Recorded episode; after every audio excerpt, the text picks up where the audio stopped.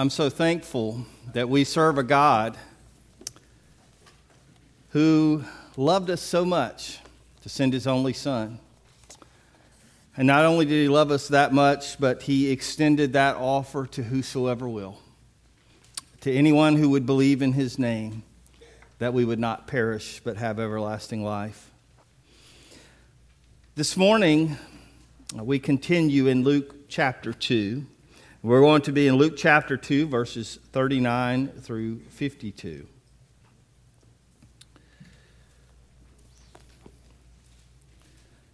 So when they had performed all things according to the law of the Lord, and that's speaking of everything having to do with Jesus' birth, going to the temple, following all the rules, all the regulations, all the rituals, they returned to Galilee to their own city, Nazareth. And the child grew and became strong in spirit, filled with wisdom, and the grace of God was upon him. His parents went to Jerusalem every year at the feast of the Passover. And when he was 12 years old, they went up to Jerusalem according to the custom of the feast. When they had finished the days, as they returned, the boy Joseph lingered behind in Jerusalem. And Joseph and his mother did not know it. But supposing him to have been in the company, they went on a day's journey and sought him among the relatives and acquaintances. So when they did not find him, they returned to Jerusalem seeking him. Now so it was that after 3 days they found him in the temple, sitting in the midst of the teachers, both listening to them and asking them questions. And all who heard him were astonished at his understanding and answers. So when they saw him, they were amazed, and his mother said to him, "Son, why have you done this to us? Look, your father and I have sought you anxiously." And he said to them, "Why did you seek me? Did you not know that I must be about my father's business?" But they did not understand the statement which he spoke to them. Then he went down with them and came to Nazareth and was subject to them. But his mother kept all these things in her heart. And Jesus increased in wisdom and stature and in favor with God and men. Let's pray. Father God, we thank you for this glimpse of insight in your word into the life of Jesus and Mary and Joseph. And Lord, I pray that you'd help us as we see their family to reflect on your work in our families. Help us to learn, to grow closer to one another, to be more Christ-like to one another, and to grow closer to you. And God, we pray and ask these things in Jesus' name. Amen. The Bible was written a long time ago. It really was. The most recent portions of it were written almost 2,000 years ago, and not only are we separated from the Bible in terms of at least 2 millennia, but also it's a different language, a different culture, a different part of the world. There's so many things that make the things in the Bible so distant. And so it's hard for us to understand concepts in the Bible sometimes because of how different things are. For example, it's probably going to come as a shock to you that 2,000 years ago, big family holiday events sometimes didn't go well. Sometimes they caused stress. Sometimes people got upset. Sometimes things did not go according to plan. And Mary and Joseph did. They did everything. I don't know if you noticed in the scripture passage that we read, but there was more than one reference to the fact that they did everything according to the law. They did everything according to custom. I mean, they dotted their I's, crossed their T's. They did it by the book, so to speak. You know, they planned and planned and planned. And so when Jesus was born, they did everything. I mean, even before he was born.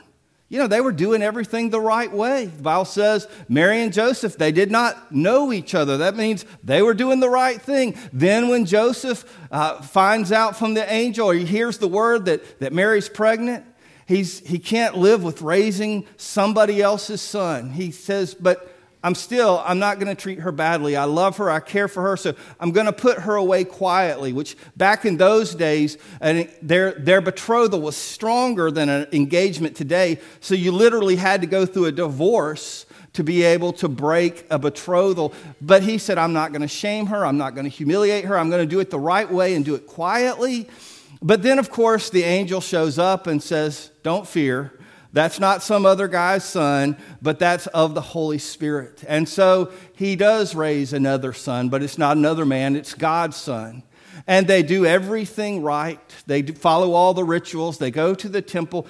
Everything goes well, right until about the age that Jesus hits preteen, middle school, whatever you want to call it. I almost entitled this sermon Junior High Jesus, because we don't often think of baby Jesus and we think of grown man Jesus, but here's middle school, preteen, junior high Jesus. And of course, there's trouble, okay? Of course, at even the perfect Jesus at that age, there's an issue that comes up.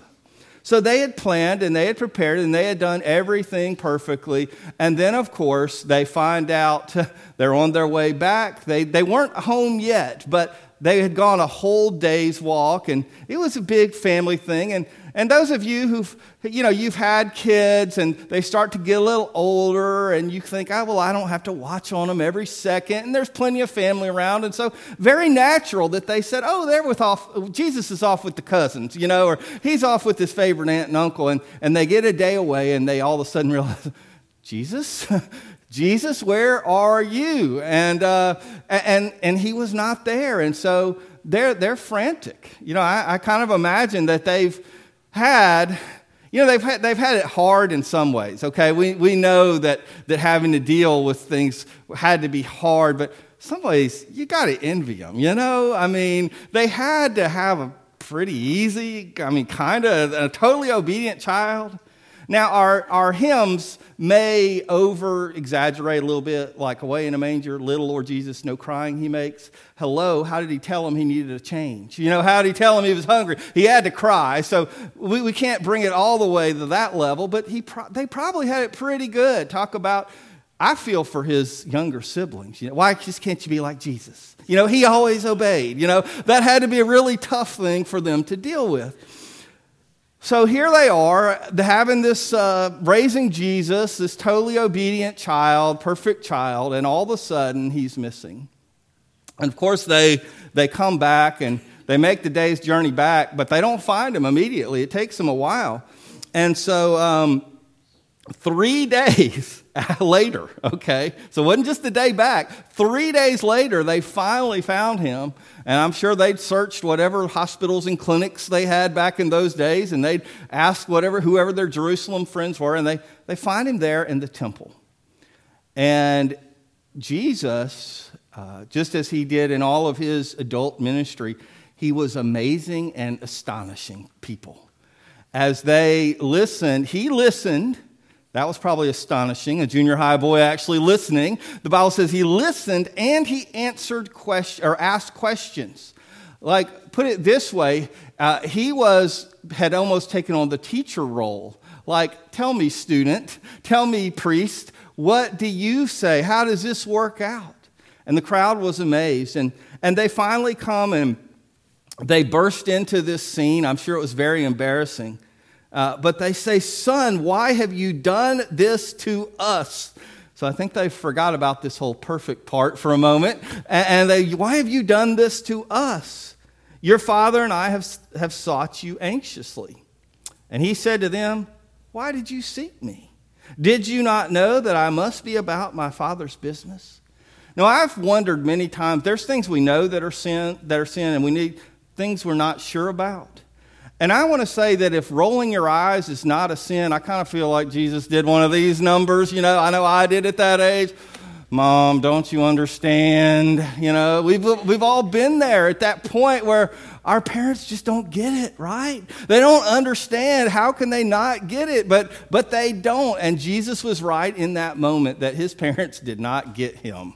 They should have. I mean, they had a whole angel explanation about who he was, but they still didn't get him. They still didn't understand what was going on.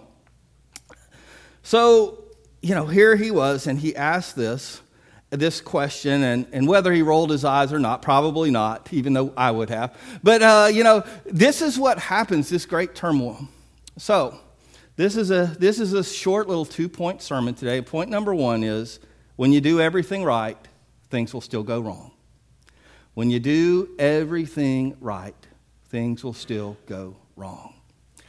Now, this certainly applies at Christmas time when we try to make everything perfect as we can, but yet, what are our favorite holiday movies? They're things like Home Alone and Christmas Vacation. And they're not our favorites because we say, those weird people, that could never happen to us. We have no one like that in our family.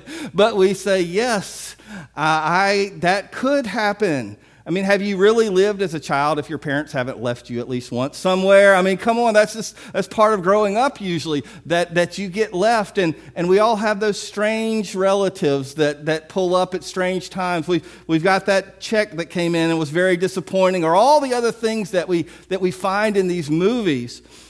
And, you know, but really, Home Alone was kind of a 2,000-year late sequel to In Jerusalem Alone with Jesus, you know. He did it first. He was the one that we know about was by himself.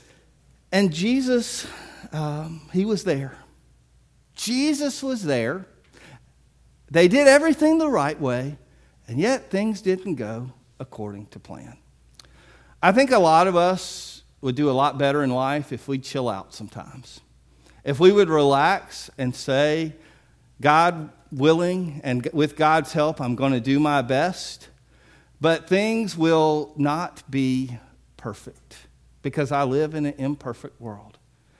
And so maybe our expectations sometimes of ourselves that we build on ourselves are so high that this event, whether it's a holiday event or a wedding or some gathering or some, it's got to be perfect. It's not going to be. It's not going to be perfect.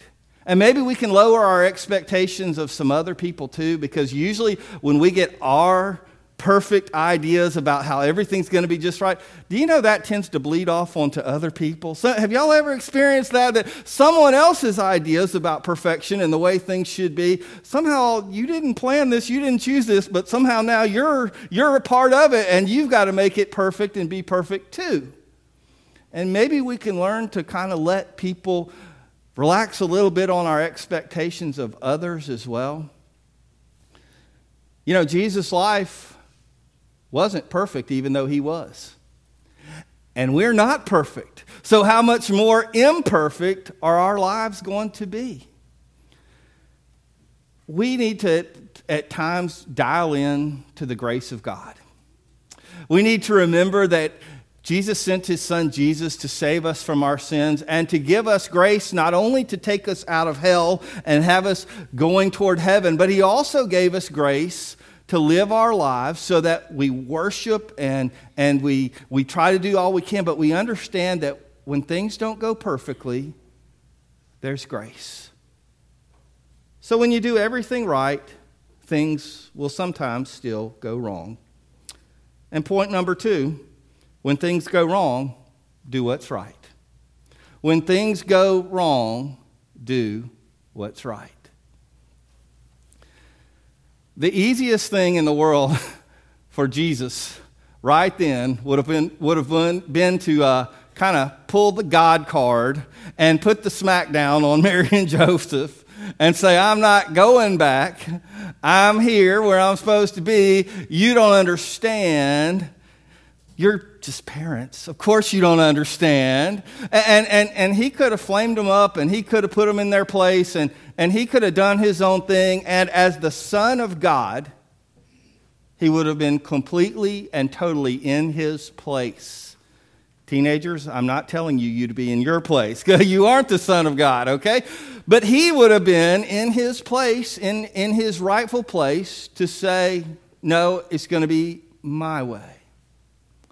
But you know what the Bible says? The Bible says that he submitted to them.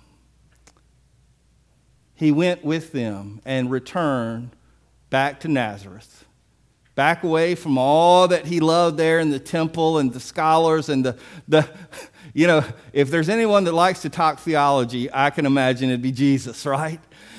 But he put himself under their authority, even though they burst in. Probably kind of embarrassing. Sure wasn't what he would like at that moment, but he submitted himself to humbly follow them. You know, we all have to do that sometimes, is we're all under authority in different ways. Kids, you're going to find lots of times where you're going to feel like Jesus, right? Kids, you're going to say, parents don't get it. They don't understand. But you're going to have to learn like Jesus to say, okay, this is what you want. This is the way you've said to do it.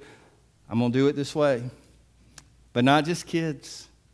All of us are under authority at times.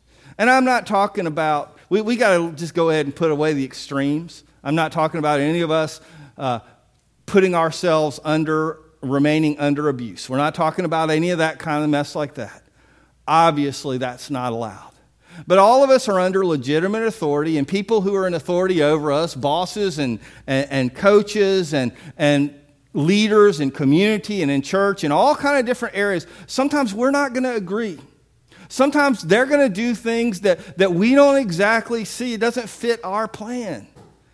And we have to learn to be able to humble ourselves at times and say, okay, I'm gonna do what's right. And guess what? Let's take the flip side of that.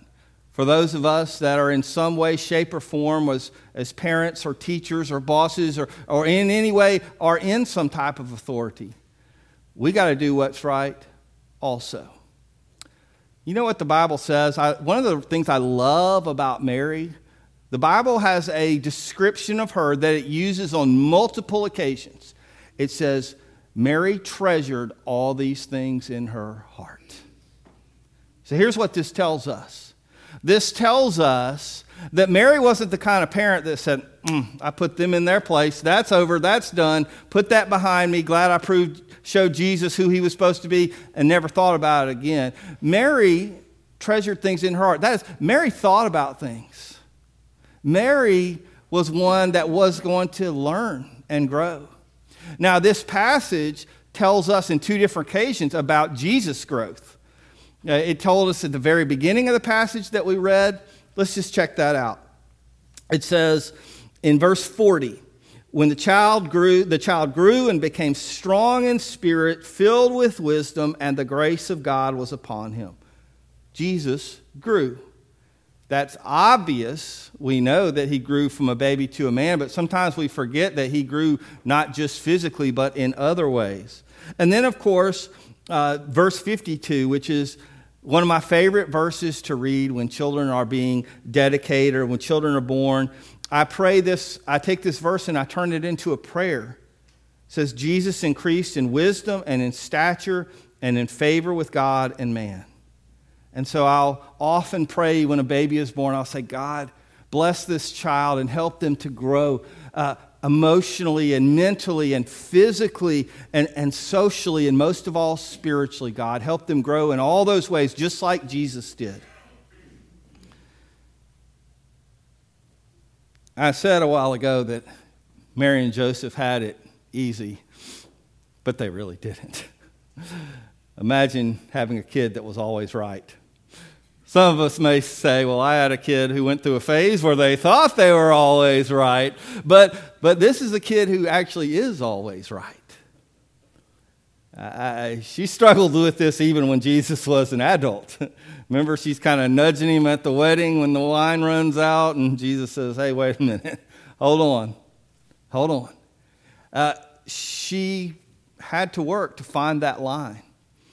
And those of us who are in authority, if we're not going to abuse it, If we're going to be the type of parents or bosses or whatever authority figure there is, we have to learn to tread gently. We have to learn to think about others' feelings. We have to learn to be concerned for them. You know, here's the thing. This was not a funny situation when it happened. Not at all. They were stressed out. They were wore out. Everything. But don't you imagine a few years later when they got together for Passover and they started talking, y'all remember that time? Remember when we lost Jesus? They couldn't remember. And some of those things that you're so stressed out about that didn't happen just right at Thanksgiving and Christmas are going to be some of the best memories you ever had later on. Because things didn't turn out perfectly, and you learned and you grew and you made memories. So, of course, I was being a little tongue-in-cheek when I said we can't relate to those ancients. The funny thing is when we dig through the older language and the different speech and different culture, people are the same now as they were then. People got stressed and worried and even left children, you know. I mean, I imagine there's a Pharisee somewhere about to call the Jerusalem Child Protective Services on them at any moment, or they were worried about it. But God worked. He worked through a situation that involved misunderstanding and miscommunication and a lot of hurt and stress and worry. And He gave us this wonderful story in the Bible where we learn about Jesus and about families. And we learn about how we need to grow just like Jesus did. And we learn how that even when it's not perfect, that's okay. Because we're not going to be perfect. But we serve a perfect one who's going to make sure that in the end, it all turns out all right. Let's pray. God, we come to you and we're so thankful and we're so grateful for your love and care for us. Lord, there's some things that we take way too seriously in life. Lord, help us to learn to let go a little bit. And then, Lord, there's some things that we don't take seriously enough. Sometimes the important things in life get put on the back burner. And I pray that our relationship with you and our relationship with other people would not be shelved. It would not be pushed to the back. But God, that at the very forefront, we would be loving you and loving others. Lord, bless our time now of response. As we turn our hearts to you, may we, just like Jesus, submit ourselves to you, Father. God, we pray and we ask all these things in Jesus' name. Amen.